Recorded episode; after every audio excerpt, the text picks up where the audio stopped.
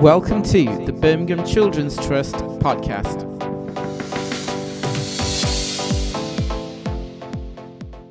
Welcome to Birmingham Children's Trust podcast about family and friends, and just to give you a little bit more information about the services that we provide.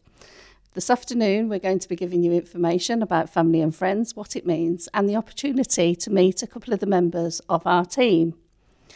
So, what is family and friends, and what does that mean? Sometimes children can't stay and live with their birth parents. Birmingham Children's Trust is committed to um, having children live with extended family members or family friends who the children know that very well.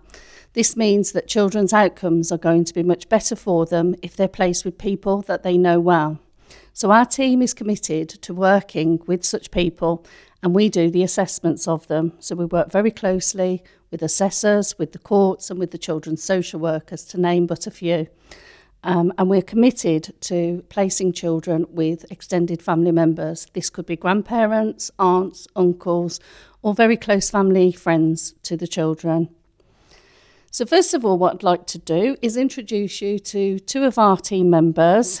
First of all, we've got Lauren Devlin. Hello, everyone. And we've also got Lucy Yates. Hi, everyone. So, what I'd like to do is first of all give you over, pass you over to Lauren Devlin and ask Lauren to tell you a little bit about what Lauren does within our team. So, I'm a senior assessing social worker.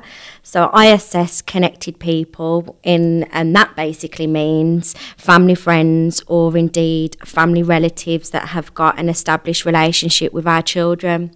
So, on average, we complete eight to 10 sessions with individuals, um, dependent upon the issues that we're looking into and the journey that we go on with our um, applicants. And I assess individuals to basically see are, are our children safe in their care? Will they be able to provide long term care for under fostering regulations? And that's such a big piece of work, Anita, as you're aware. Uh, we, we provide training for individuals, and amongst that, we assess we assess to see whether they're able to provide trauma focused parenting as well. It's such a big ask of our families, and a lot of them really work hard with us to try to achieve the best outcomes for our children. And it's a it's a great piece of the um, social work world to to work for. And Lauren, you mentioned national minimum standards and fostering there, but we also do special guardianship assessments as well, don't we? That's correct, yes, we do. So we do two types of assessments. We do the ones for our family relatives under what we call connected persons fostering regulations, but we also do other assessments called special guardianship assessments. And that's basically when we assess to see whether family relatives or friends are eligible to share parental responsibility with parents, and it's not as much support as what the uh, fostering individuals get on a day to day. But the Children's Trust is still involved in those individuals' lives if they need us, and that can be for anything day to day with our children, or if they've just got a question surrounding any support they can have. So, yeah, we, we do those assessments as well. Yeah, we've actually got a committed SGO support team that offer support after the order's actually granted. Thank you for that, Lauren. Lucy, who's also here with us. Lucy, would you like to tell us a little bit about your role within the team? Oh, yeah, yes, no problem. So my role is a senior practitioner, which is slightly different to Lauren's, although there is a lot of joint working.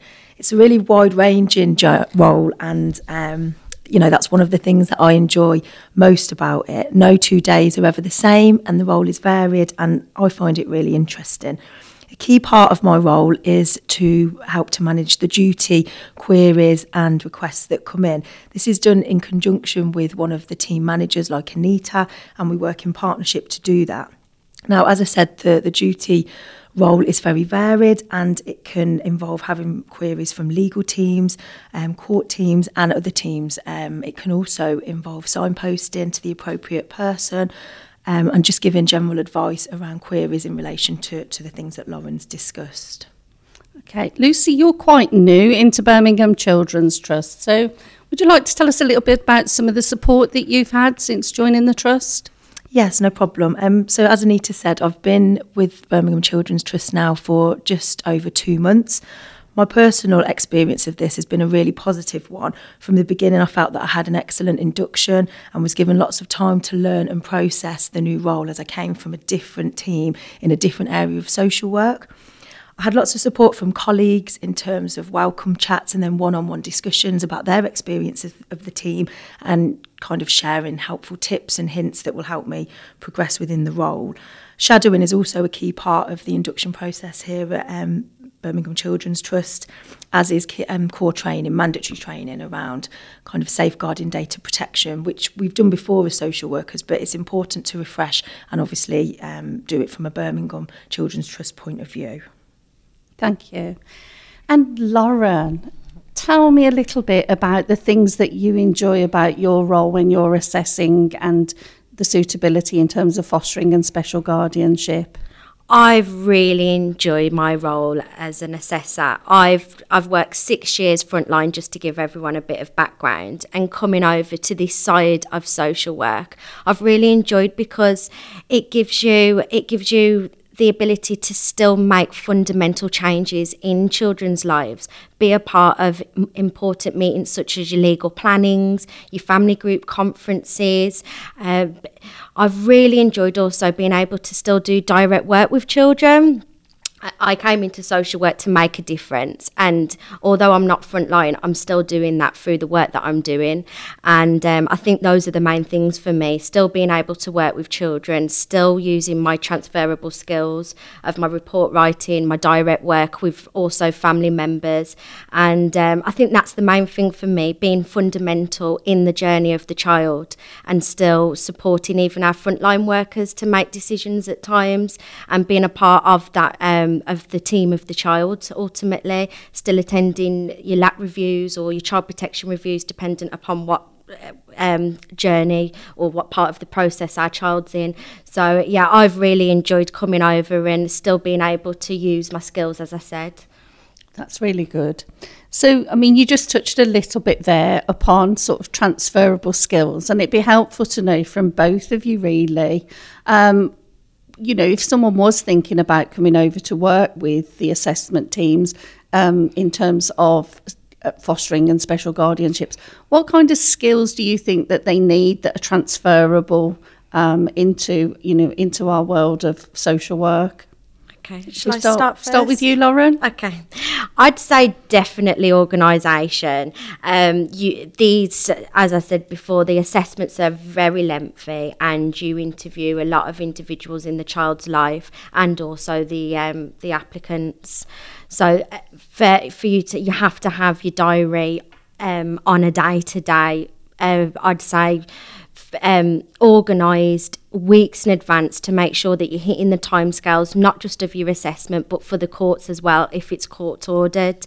I think your direct work with children and young people and bringing your cre- creativity as a social worker and your own your own sense of self and um, and individuality, because I think all social workers work differently. And I think you have room in this role to be able to bring creativity to the way that you work with your children and also um, also the adults. I, I think that's definitely transferable. Of course, also your leadership and your flexibility. What I like with the family and friends friends department, my manager is always uh, um, there to listen and always um, is is able to to be on hand to hear new ways in which we can work and he's always up for up for that and that's what I really like about working for Birmingham um, we, it, I almost think that sometimes we can be a flagship for other authorities with the way that we work and I, I really enjoy being a part of that. That's lovely. Thank you for that. Lucy, have you got anything to add in terms of transferable skills? Because I know you came from somewhere else. So, are there any, any other transferable skills? Yes, so I came from a youth justice service in Eton. I was there for 12 years.